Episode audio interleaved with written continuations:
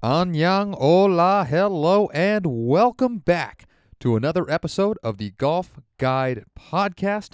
Uh, I'm delighted to have all of you joining me for uh, yet another episode. I, I, am sorry if if it sounds like I've been doing meth, it's because I have for the last five and a half hours, and I'm mainlining it in the form of Masters Golf.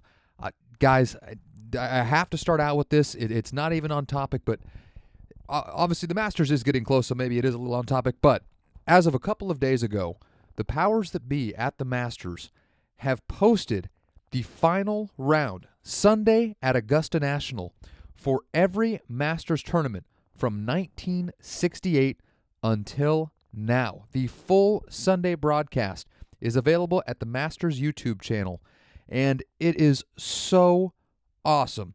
I just got done with a nice little four hours and 15 minutes of Tiger's victory in 2005.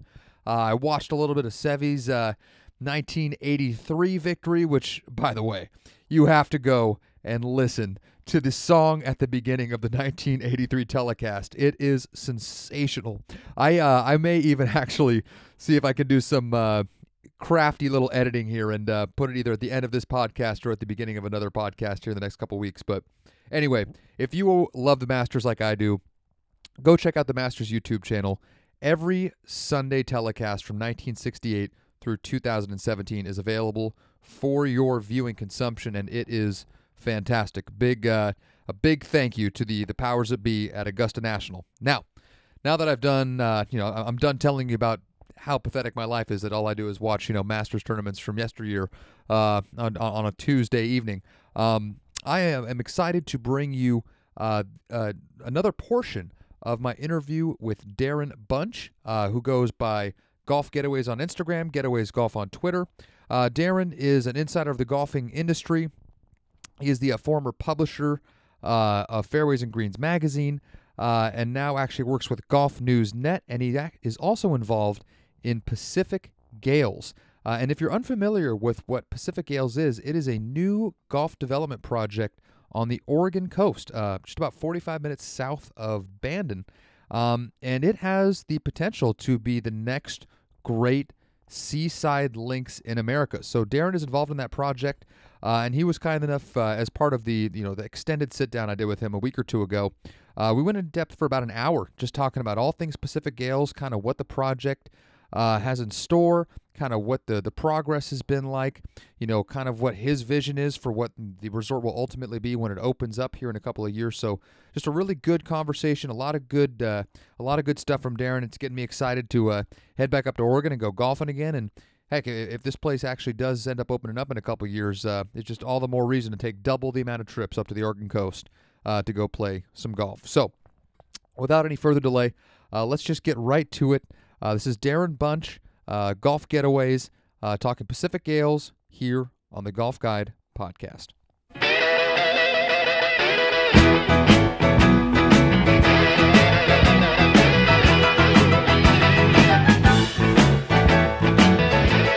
right.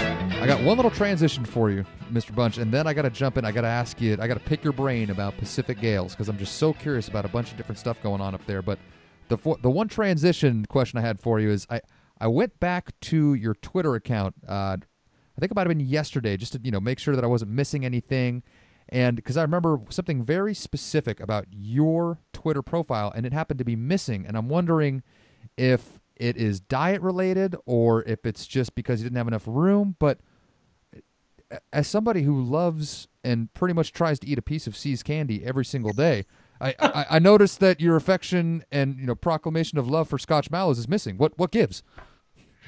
Oh, Kyle, let me tell you about the Scotch Mallow.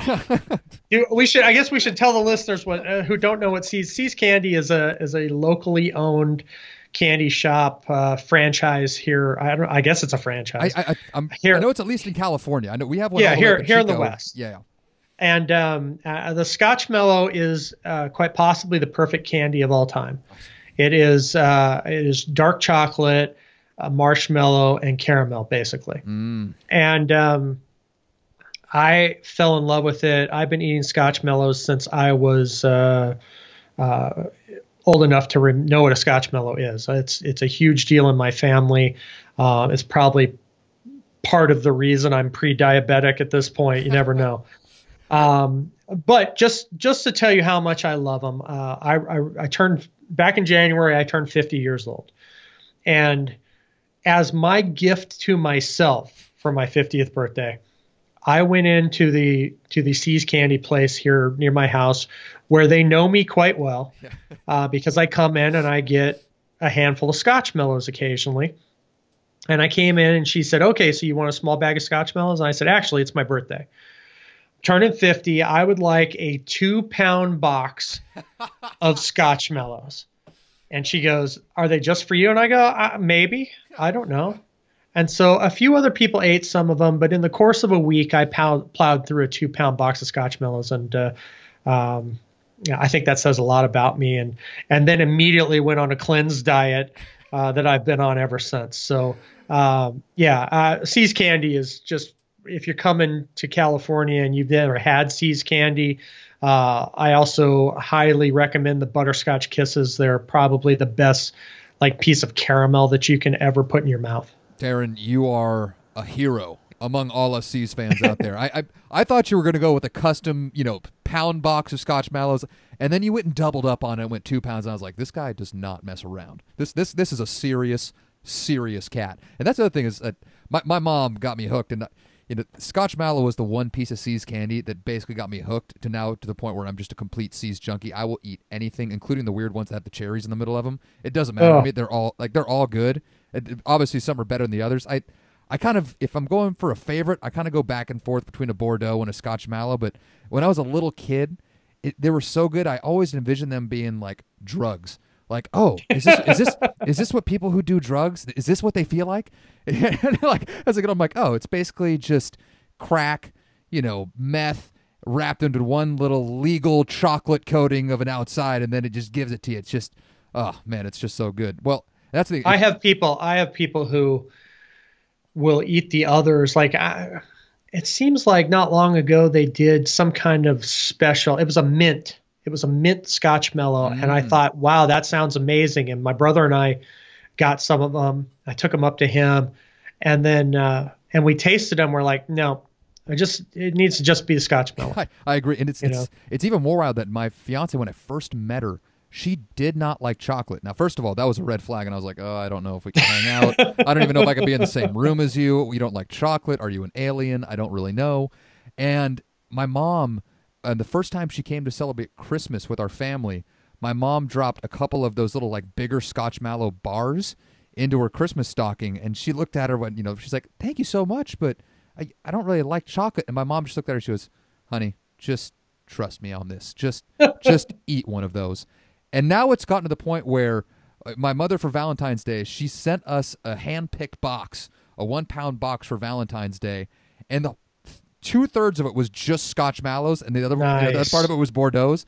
And I left town for a weekend uh, um, to go play some golf, actually, in Monterey, and I came back.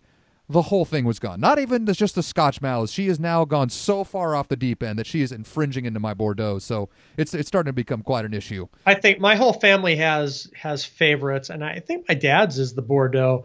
Uh, but my mom and I and my brother are all Scotchmallow fans, and we also uh, we also eat the molasses chips.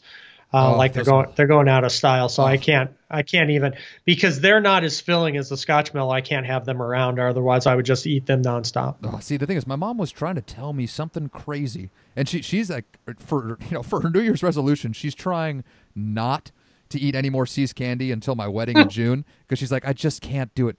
There's more sugar or calories in a single piece of See's candy than you're supposed to have over the course of an entire day. And I was like, don't tell me that. I, don't, I don't want to know that. When I eat See's candy, I want to sit down and eat four pieces. I want to feel like a fat ass, and I want to enjoy myself. You, you can't tell That's me right. that stuff. But uh, I guess Four this, pieces, like I could stop at four pieces. well, so here's basic question. You're saying anybody that comes out for a golf trip on the West Coast, obviously they should stop at See's Candy and try it if they haven't already. But between In and Out and See's, what what's more of a West Coast food staple on a golf trip? Well, you have to do both. Yeah. Clearly, I know. I mean, I it's it's funny. I, I obviously I like my food. Anybody who listens to our podcast knows that Mitch and I uh, you know, eat. I I'm a milkshake aficionado. Yes. I've become a fudge aficionado. Um, uh, just south of Pacific Gales in in, in um, Gold Beach, there's a little flower shop that has a, a homemade fudge counter in the back corner. And anytime I drive through Gold Beach now, I have to get I have to get fudge. Um, uh, but but obviously, uh, I eat at In and Out Burger regularly. If you've been here, I mean, if you if you're not from here, you're not from someplace that has In and Out Burger, uh, you got to come. You know, at least eat enough at In and Out Burger to figure out what your own signature uh, request is. You know, what your what your signature meal is. Me personally, I get a one by three. Mm. So I'm only getting one uh, patty of meat, but I'm getting three slices of cheese. Very nice. So uh, uh, yeah, it's a it's a heart attack special. I see. For me, like I, my my friends tell me that I'm crazy, but it sounds like you're a little bit more on the same level as me. It, I actually think the single patty tastes better than the double double. My friends are like, "Oh, you're you know you're you're such a Yeah. you're you're a little girl." Yeah, yeah. I'm like, listen, I I just think the meat to condiment you know proportion in the single patty makes for a more delicious burger. I'd rather go eat two cheeseburgers than eat a single double double. I'm with you. th- I'm with you. Same way. Ah, Yep. man. Anyway, and then uh, one one last little one for you, Dan, before we jump into Pacific Gales. Uh, I, I also remember hearing something and reading on your Twitter bio that you are quite the Scotch aficionado. Um, if you're traveling around, what what are some different places on the West Coast that you found have really good Scotch bars? I mean, obviously the one that comes to my mind is the Bunker Bar because they got Scotch and cigars. But if you're if there's a lot of golfers out there that love you know a good glass or five of Scotch, what what, what are some of the better golf courses or destinations or resorts you've been to that really cater to the Scotch drinker?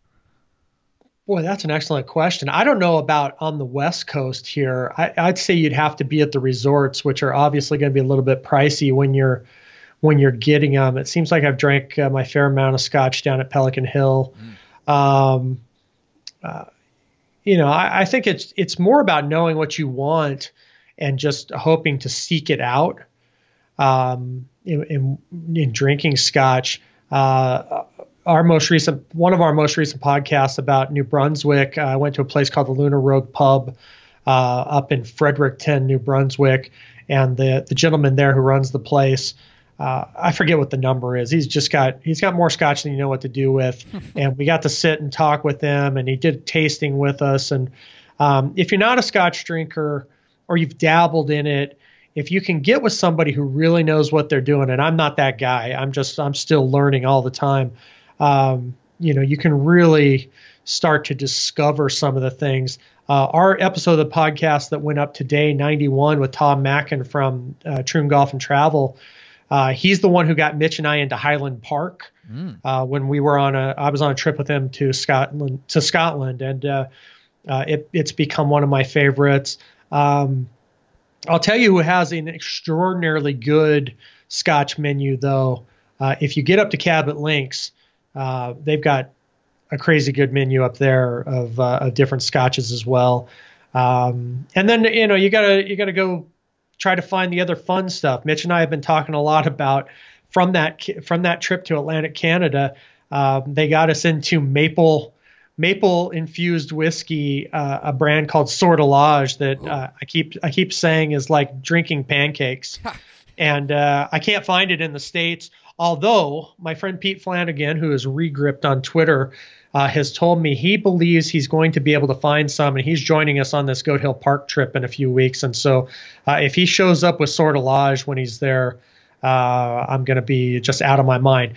He already showed up on a trip. Uh, he joined me for a trip in Wisconsin last summer, and showed up there with uh, with some Journeyman whiskey, uh, which is a friend of mine, Bill Welter, who uh, does his has a whiskey distillery out in Michigan, and um, yeah, Pete just showed up at the at the trip with uh, with a selection of journeyman whiskeys. So uh, there's a lot of good drinking to be had out there, and if you've got friends who love to search it out, and you're a guy who likes to search it out, um, you know, finding the right Scotch or whiskey is is is a fun uh, kind of side hobby to have as as a golfer. Yeah, I agree. Now, how's this for a transition? What is the Scotch collection or availability going to be like at Pacific Gales?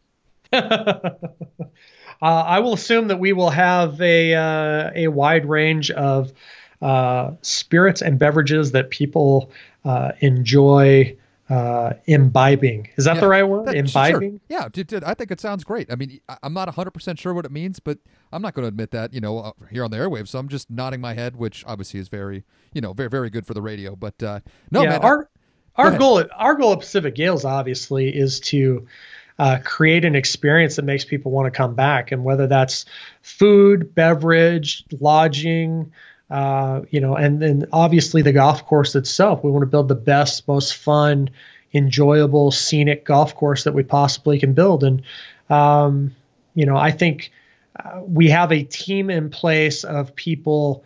Uh, obviously, I've traveled a lot and seen a lot of things, and I've got a lot of resources on that end of things. Uh, the guys who are building the golf course, Dave uh, Dave Esler, uh, has a t- uh, top 100 golf course in Black Sheep outside Chicago under his belt. Uh, he's done work all over the country. Jim Haley has built the link style golf all over the world. Um, you know, including uh, working on Bandon Dunes.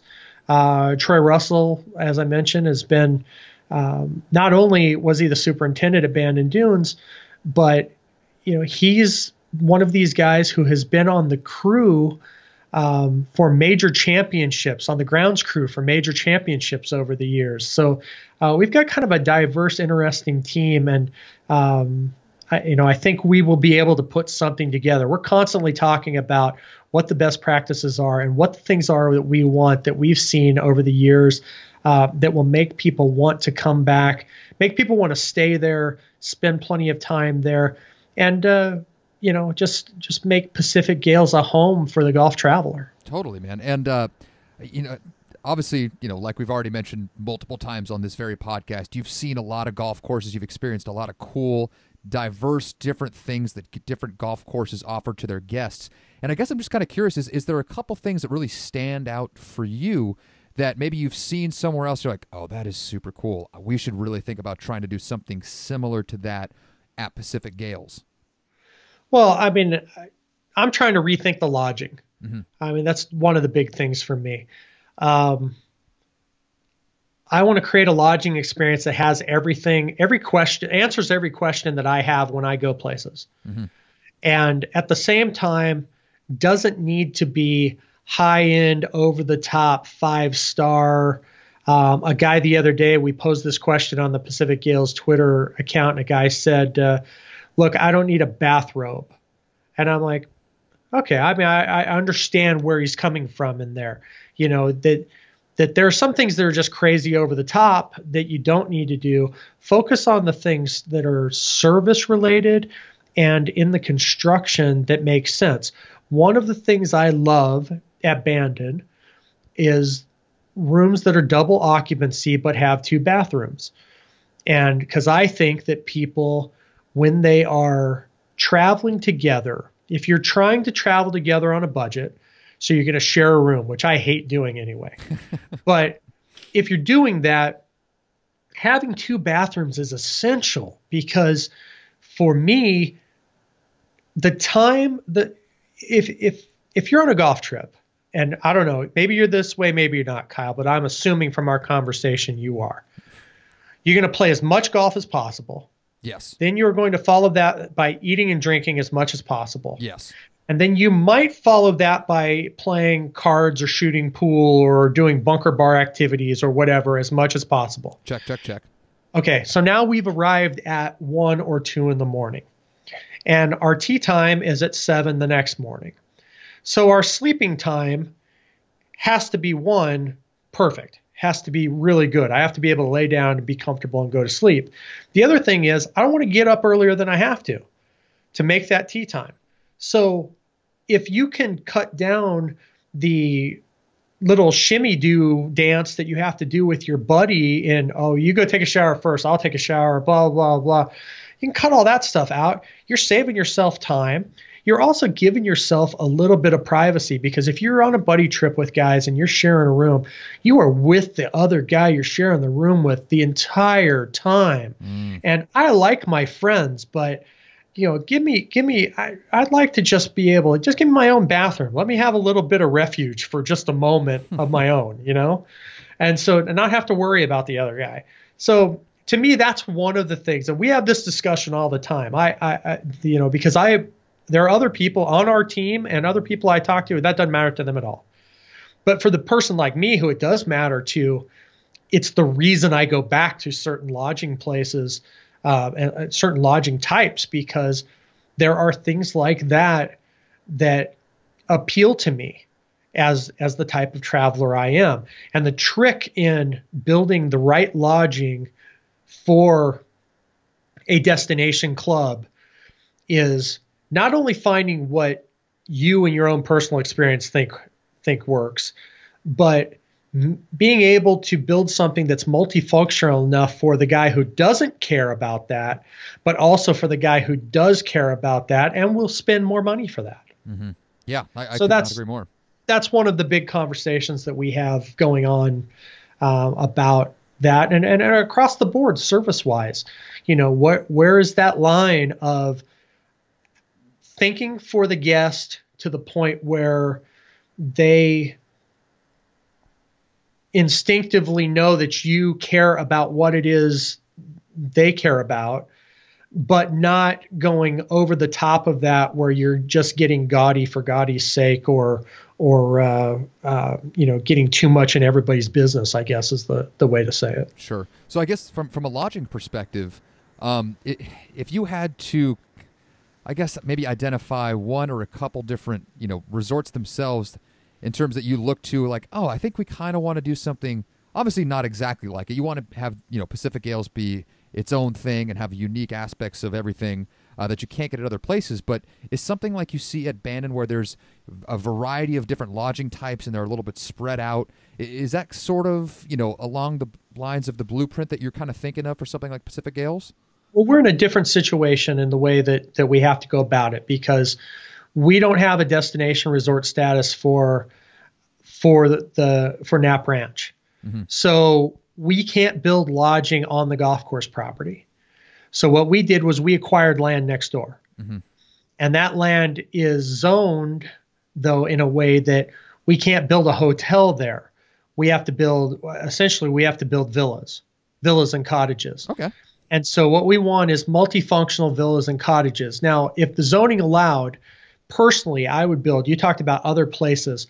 Um, when I took my trip to Cabot last year, I stayed at a hotel called the Alt Hotel in Halifax that is attached to the airport in Halifax.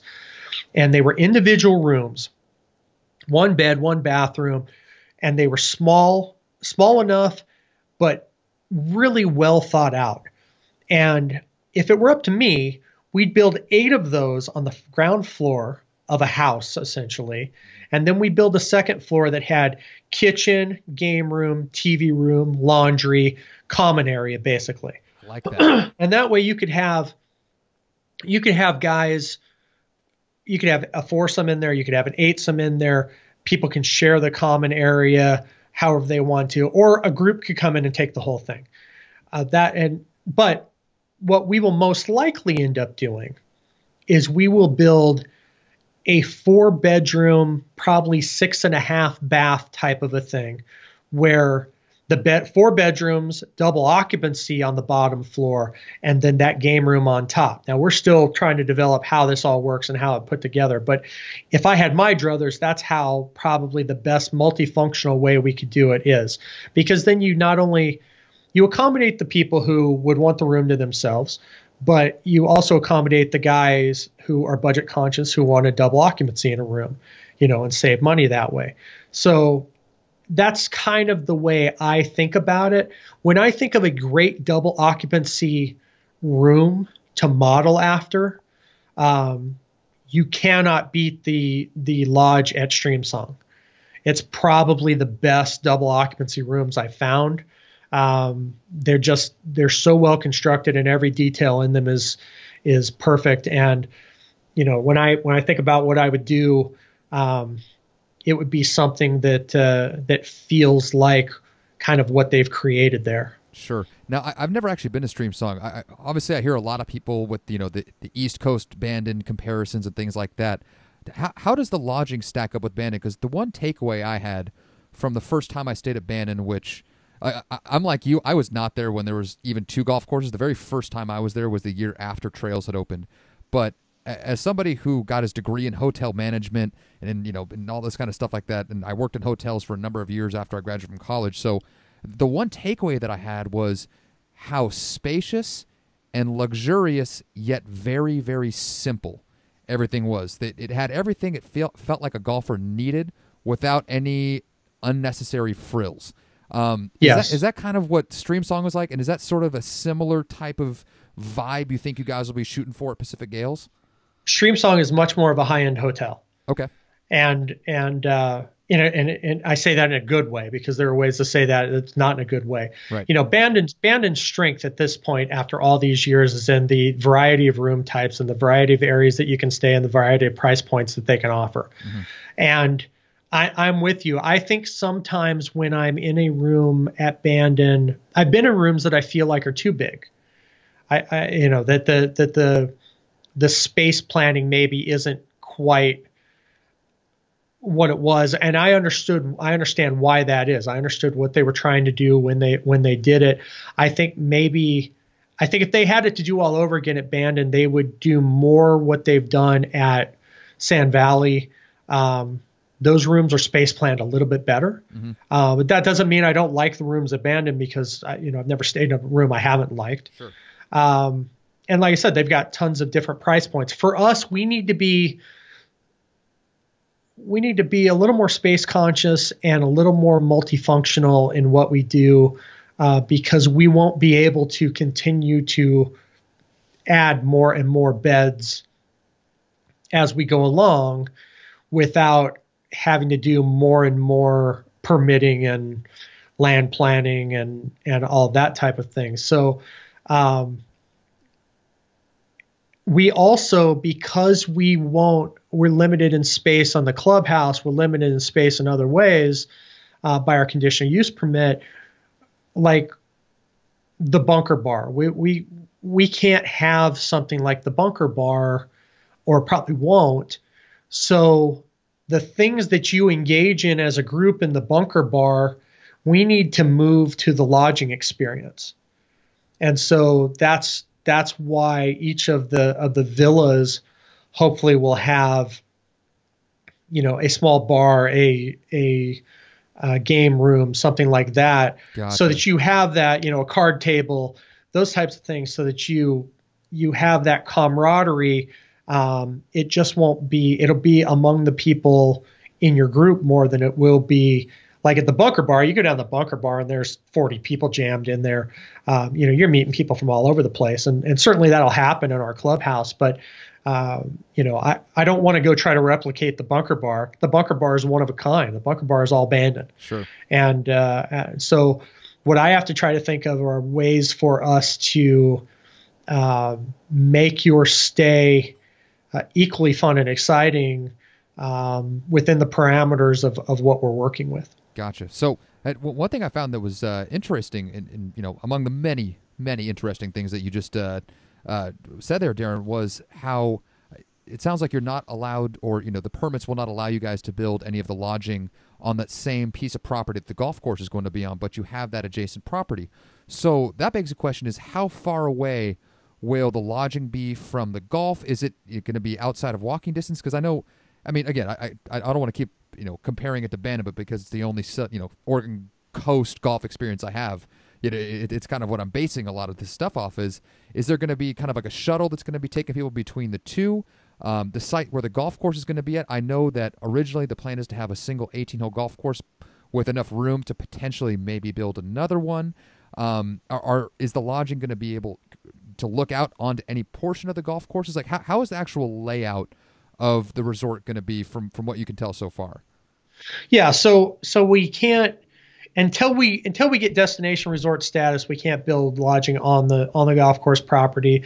Um, but the land next door is close, and so you know, golf carts back and forth. Uh, it would be walkable. Um, you know, it'll be a it'll be a fair walk, but okay. it, it, won't be like um, you know it might be like walking one of the trails from um, from the cottages to up to the clubhouse at, at uh, Bandon type of a thing. Oh, very manageable. Um, but yeah, and and we'll have people going back and forth for that. That's that's not a problem. Um, it it won't look onto. Uh, my understanding is it won't look onto the golf course. It'll be tucked into into more of its own grove of trees uh, where it's at. Um, you know, similar to Bandon. Uh, you don't have any lodging other than if you're in the actual, you know, above the puffin right. that looks out onto the golf course. And I don't think that's that uh, that crucial. I think you want that that getaway, and most most people who are at the golf course in that case aren't. Uh, you know, they're on the golf course Mm-hmm. when you can see it. So, you know, Well, it's, it's also kind of Um, nice. There's so much golf at Bandon. It's like you almost need a little reprieve when you when you go down to rest your head for the night. Right, and and and as far as views, I mean, for like dinner or sunset views, you would want to be in the clubhouse in the restaurant anyway, because uh, the advantage that we have at Pacific Gales is that the clubhouse is going to be built into the large dune overlooking the eighth and I mean the ninth and eighteenth fairways uh, and green, which is a, a planned to be a shared green.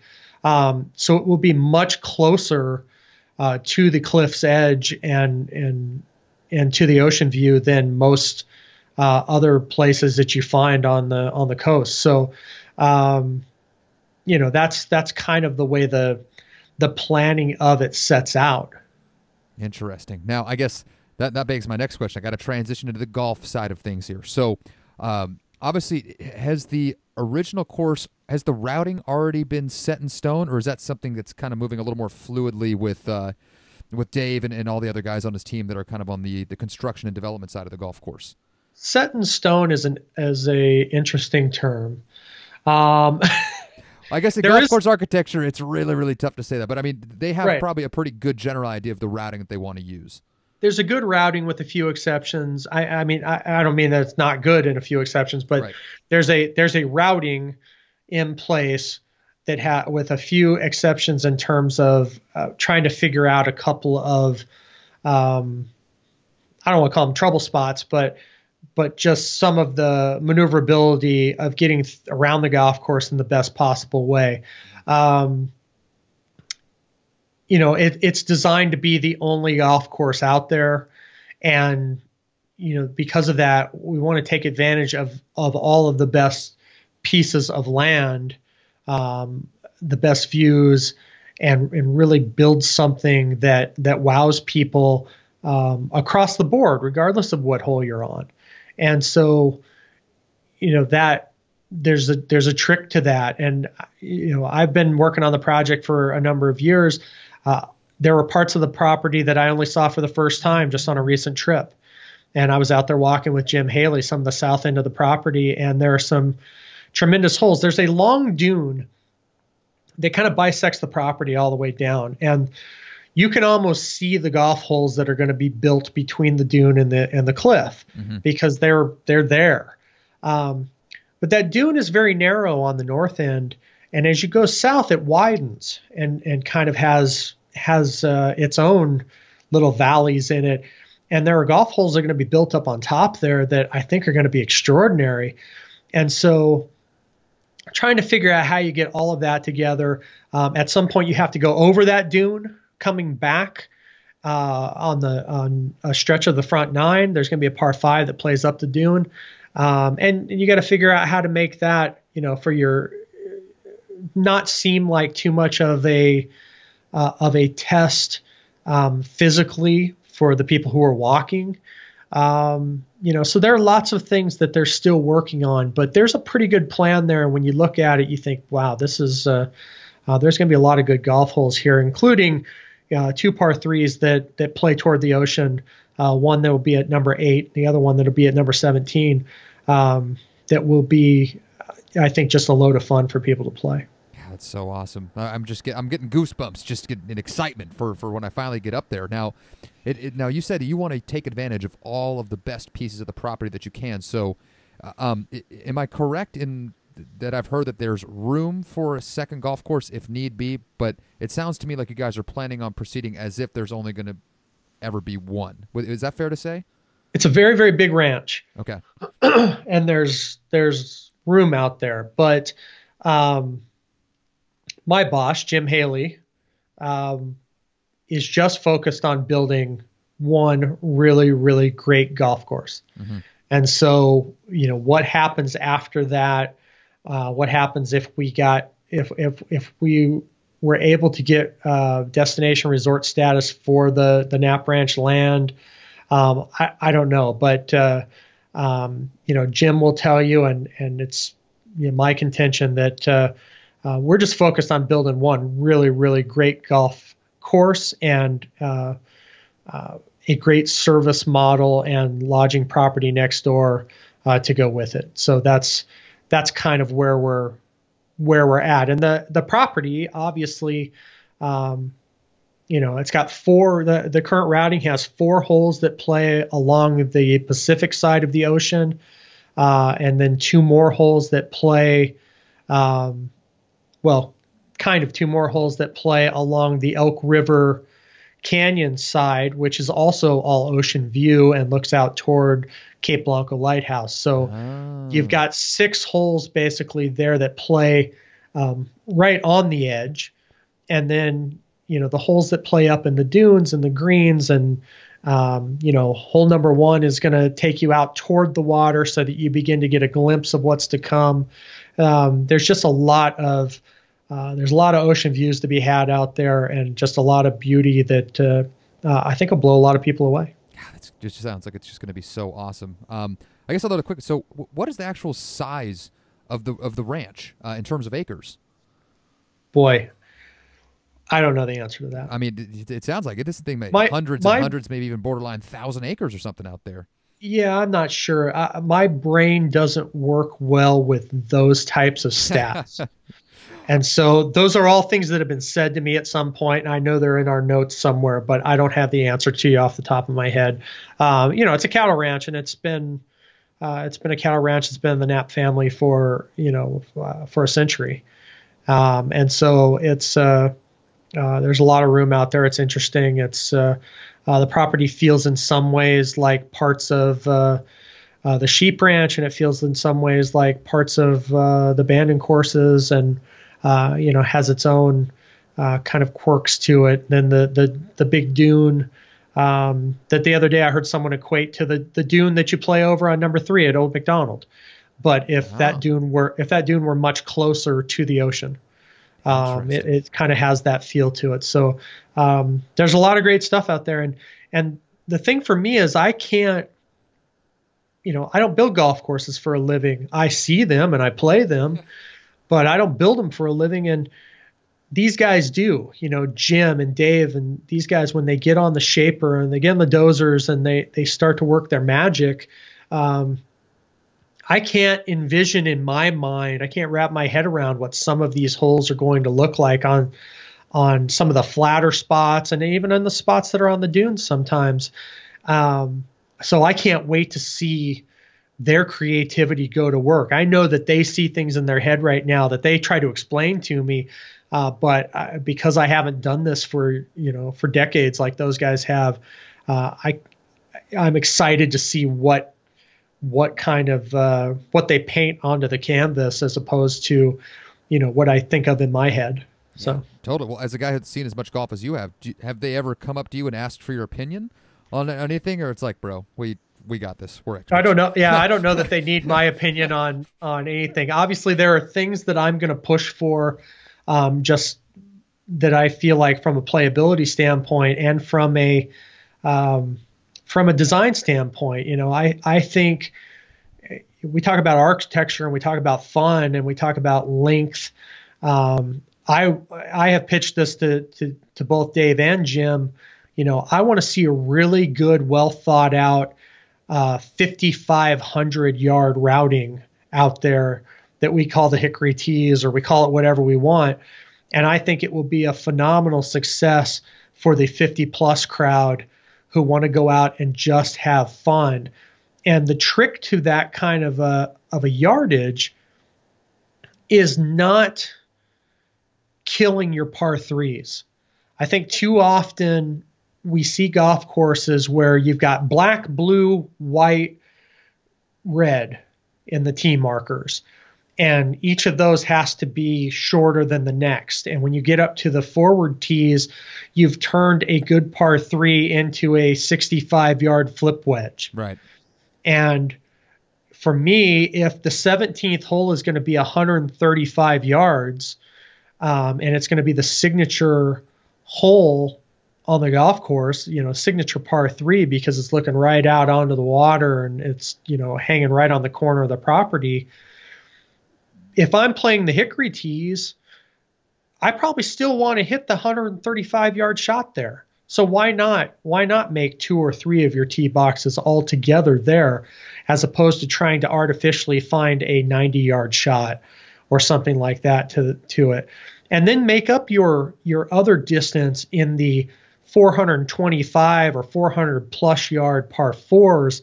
That now you find a better tee box to make that that par four 360 for the guy who is playing hickory clubs or the guy who's the older guy. Guys in his 60s or the guy like your dad who can't hit it as far possibly you know and so and and then take one or two of the of the par fives and make you know make one of them build a tee box that makes it reachable with two great shots. You know that's one of the things to me that's really exciting about the property is 9 and 18 are going to join to get you know are going to come from different sides one from the north one from the south to this shared green on 9 and 18 well, one of those, if you played any golf on the Oregon coast, one of those holes is going to play into the wind and one of those holes is going to play downwind. So I'm hoping that those holes are built in a way where the one that's playing downwind, if you hit two great shots, is going to give you a chance at eagle mm. every time. And the one that you're playing into the wind, you're going to struggle to make par. And together, you're going to have a par 10 over those holes. And if you beat that par 10 you're going to you're going to be giddy on that day. So you know i think things like that um, you know i will offer as much uh, input as i possibly can on the golf course as much as they want. Uh, but these guys know what they're doing. And and uh, jim and dave and troy um, and the crew that Jim's going to be bringing out are all guys who have worked with him on other projects, and um, you know they're going to build a golf course that's going to be fun uh, it's already on an extraordinary piece of land, and it's going to be a, a, a a great addition to the Oregon coast, no doubt about it. It sounds really, really exciting. Um, I guess in terms of amenities and kind of features of the resort, um, is it going to be a walking only, or will people have the option to uh, take a little buggy out if need be? It's been very important to Jim that we allow carts um, because of the older clientele. Mm-hmm and I think it's it's something that differentiates us. Um, certainly, just up the road at Bandon Crossings, you have a lot of people who will throw around at Bandon Crossings into their Bandon trip uh, because they can go and take a cart. Uh, now, I'm not that guy. I'm gonna want to walk the golf course, and the golf course is going to be incredibly walkable. That's you know, it's number one at the top of the of the list, and make sure. the golf course as walkable as possible because I think that's how a lot of people play golf, and a lot of people uh, how a lot of people interact with links golf. Uh, but the ability to be able to uh, save yourself uh, some walking uh, will be will be important as well. So uh, the plan as of now is that carts will be available. Um, you know, and and that's going to be an operational issue too. And one of the many operational issues on a long list I have of of things that we have to address because you have to make sure everybody who gets on the first tee understands that hey, you're going to have a lot of walking people out there. You've got a lot of people, uh, you know, are going to be taking carts. And those two things can coexist as long as everybody realizes and respects uh, pace of play and, and what's going on because uh, you can't have guys jump out there and, and think, uh, well, pace of play out here is between 415 and 440, let's say. Um, and uh, you know, guy, two guys hop out there in a golf cart and think they're going to go play it and play through everybody and get around in three hours and 15 minutes. That's, you know, that just makes it a, a bad experience for everybody. So, you know, those are the types of things that we're thinking about how to handle um, that kind of operations question overall. Sure. I guess this is like a little bit of a side note, but I mean, obviously a golf cart can go faster than somebody can walk, but have you found in general that people that play in carts are actually faster in terms of the time it takes them to play around a golf versus walkers? I think it's interesting. Um, and I give this a lot of thought because I walk a lot. Um, and I'm, I'm actually working on a piece kind of in the back of my head that I'm going to write for Golf Newsnet about this. But I've found that people, that certainly walkers who know what they're doing, um, can play every bit as fast or faster than people in golf carts.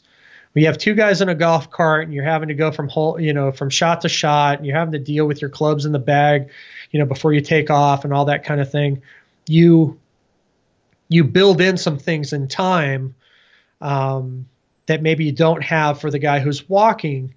Um, that said, too, the older I get and the longer it takes me to get around just a perfectly flat golf course walking, you know, when I go to Bandon and I walk, I don't think if if I'm in a foursome of guys, if if there were four of me, and I know that's a shocking, scary thought.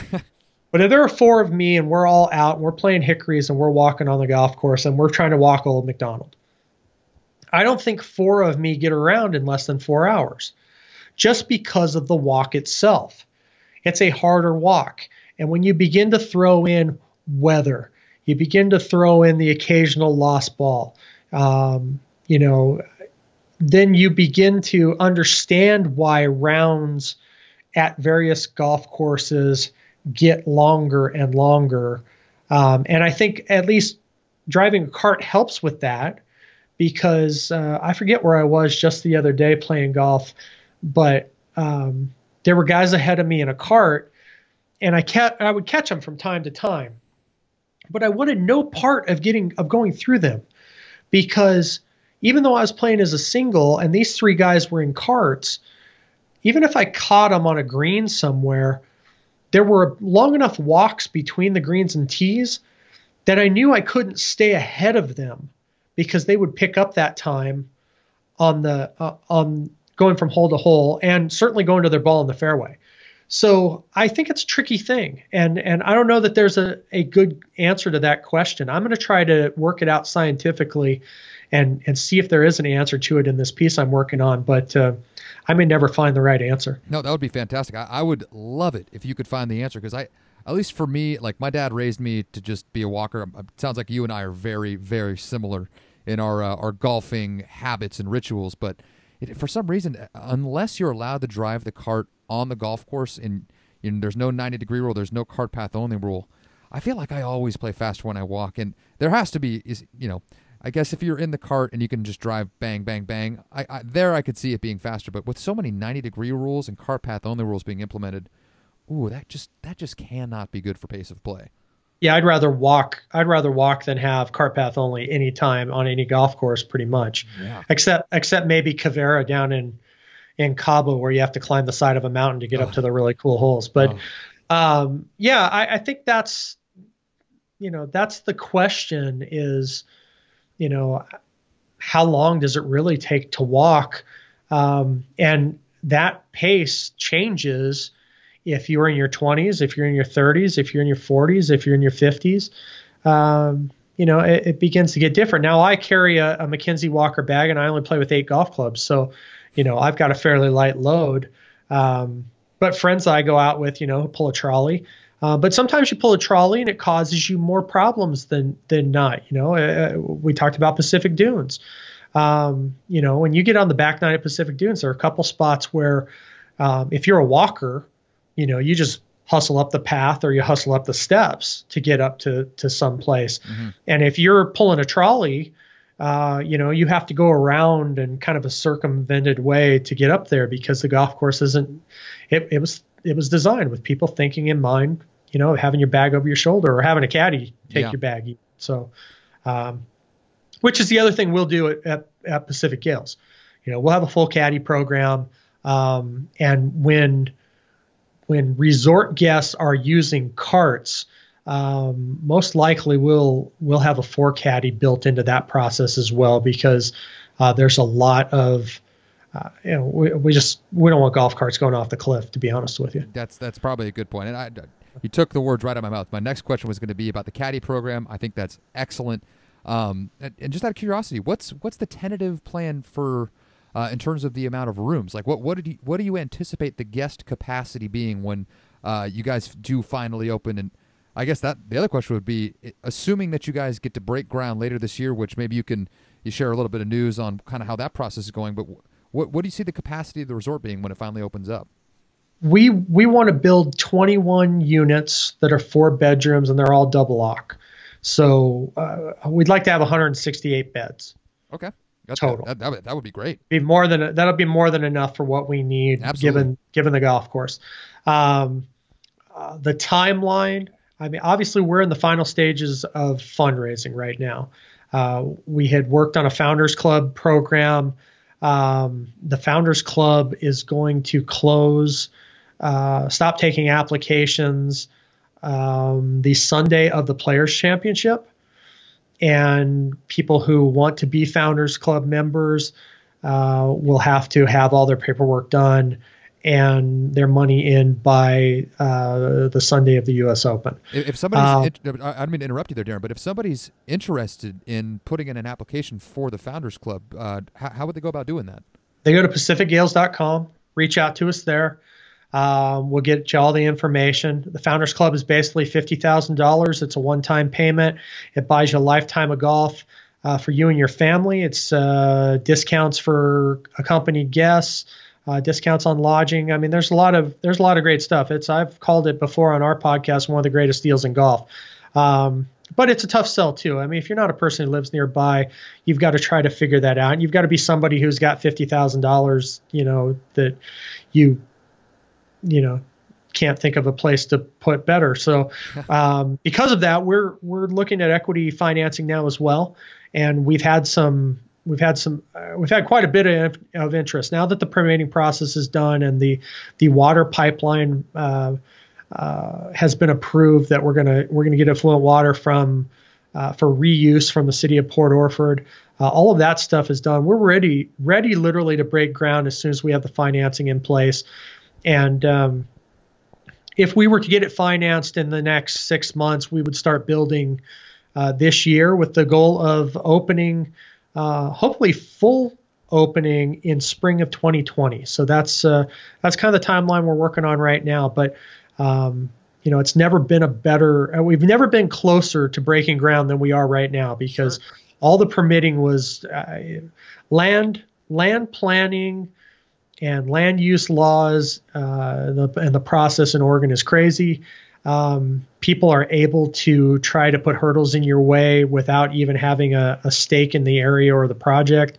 And so we had to fight a lot of things uh, over the years. And, and these guys have, uh, Jim and Dave, have done a tremendous amount of work uh, to battle to where we are to be able uh, to be in a position to to really start building uh, as soon as we put the money in place. And and we've had some, you know, like I said, we've had some conversations. We had an offer uh, uh, to purchase the whole thing. Um, but uh, these guys have taken it to this point and they've run with the ball and they want to build something that uh, that really has been close to their heart for all these years and, and I think it's going to be something pretty special. Yeah, that's awesome. Now, would have Jim and Dan been the the Howard McKee's, if you will? Have they been the guys that have been, you know, spearheading the whole permitting part of the process and kind of negotiating those tumultuous waters, if you will? Yeah, Jim Jim Haley tells me all the time he's become um, more of an expert in land planning than he ever thought he would have to be, and more than he ever wanted to be. Yeah. So uh, um, them with a team of of uh, lawyers and engineers and you know a great team of people around us who have helped us through the process uh, to get to where we are and tremendous community support. I mean the people when we're in talking to the people of port orford they are so excited to get the thing going. Uh, so many businesses who want to you know who who see what it could bring have you know seen what what happened to bandon with bandon dunes coming in and are already starting to make plans of how they can you know, not only expand their businesses, but uh, try to work arm in arm with us, uh, you know, to help accommodate the the many people who are going to be coming in. And um, you know, it's just a uh, it's a tremendous place. It's a great it's a great town. And uh, you know, the first time I was ever there, I ate dinner at at uh, Redfish. There's a restaurant and gallery called Redfish there, and uh, I looked at my wife and I said, I want to live here someday. And this was long before I'd ever heard about the golf course. And so it's just, it's it's a wonderful place, wonderful people on the Oregon coast, and, and Curry County, I think, really deserves uh, to have something like this to really help, um, you know, add to the to the uh, economic vitality uh, of the area.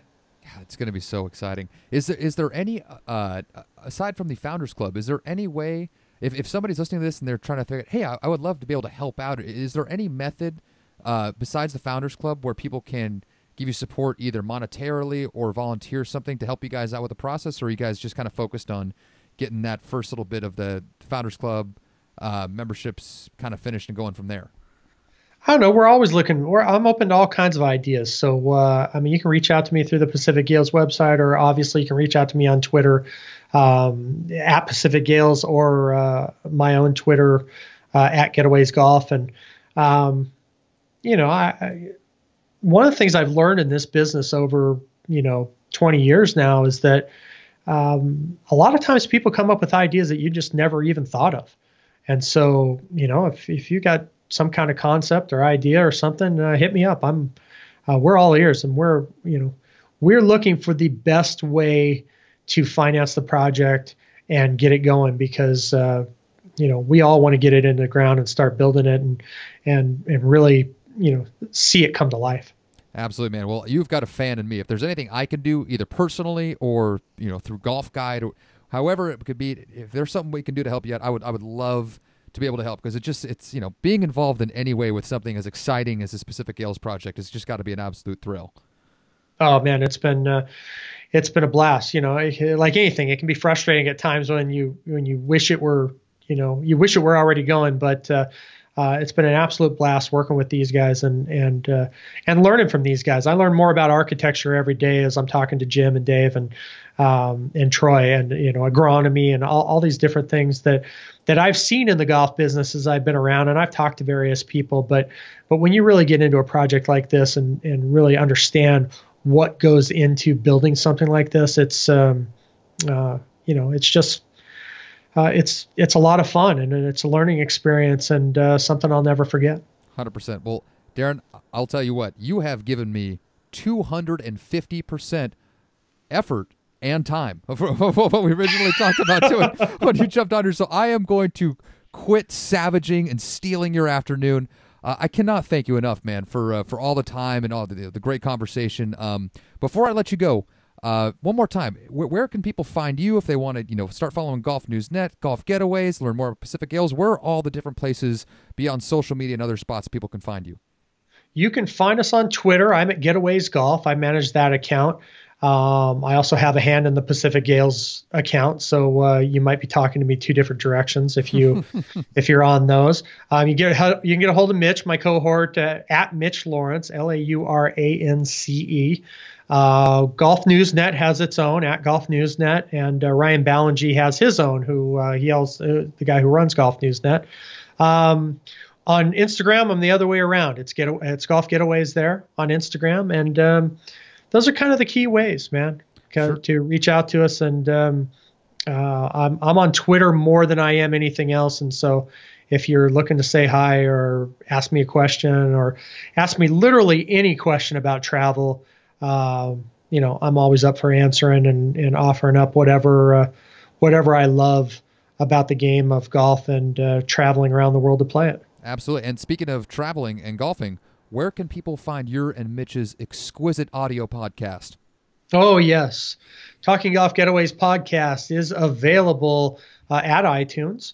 It's also available on Audio Boom and Stitcher, and I think we're on iHeartRadio now. There we go, moving uh, up in the world. I have not, uh, I have not uh, tested that yet, but um, um, I listen to everything through iTunes podcast personally, uh, so that's that's the way I do it. And there is a uh, there's a post. Obviously, we do a blog post for every episode uh, on Golf Newsnet. We have our own page on Golf Newsnet now, and um, Ryan is quickly building one of the larger um, golf podcast networks uh, around. And so we have a handful of podcasts, including a couple that he he does himself uh, on there. And so um, you know, if you're looking for great golf content when you're not listening to the Golf Guide podcast, um, you know, feel free to check us out at Golf Newsnet and and uh, you know dive into everything we've got to offer there, and uh, you'll find some kind of podcast for your liking. I'm sure, hopefully. Oh, Darren, you are the man. Thank thank you again for uh, for everything, brother. I really do appreciate it. It was a lot of fun, man. All right. And uh, that's a wrap, everybody. Thank you very much uh, for listening. Uh, without you, this would just be me talking to myself in an office somewhere. You, you guys are the ones that really make this exceptional. And for that, I appreciate you and I appreciate you uh, taking the time to listen.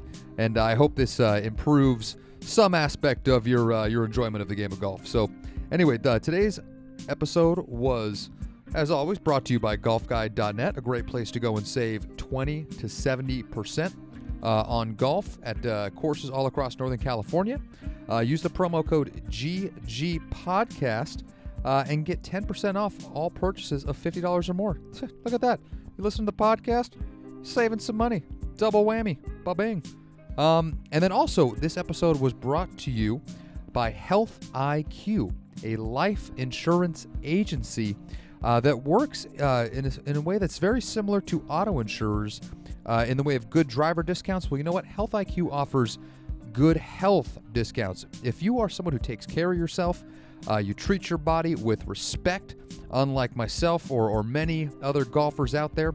If you are one of the guys that actually enjoys feeling good and being healthy, well, you should go look into Health IQ uh, and see if they can save you a little bit of money on your life insurance policy. Go to healthiq.com forward slash golf guide or mention golf guide when you speak to a Health IQ representative. One more time, that's healthiq.com forward slash golf guide to see if you qualify today.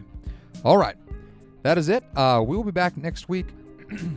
you know, it, it is going to be about a week and a half before things kick off at Augusta National next week. But you know what? I just don't freaking care. We are getting into our big Masters preview next week. We're going to blow it all out. Uh, I, I, am going to continue to just watch nothing but uh, Masters uh, tournaments of yesteryear in anticipation. Uh, so I hope you guys get a chance to do the same uh, this week and this weekend. Uh, so until next time, take care, everybody, and mahalo.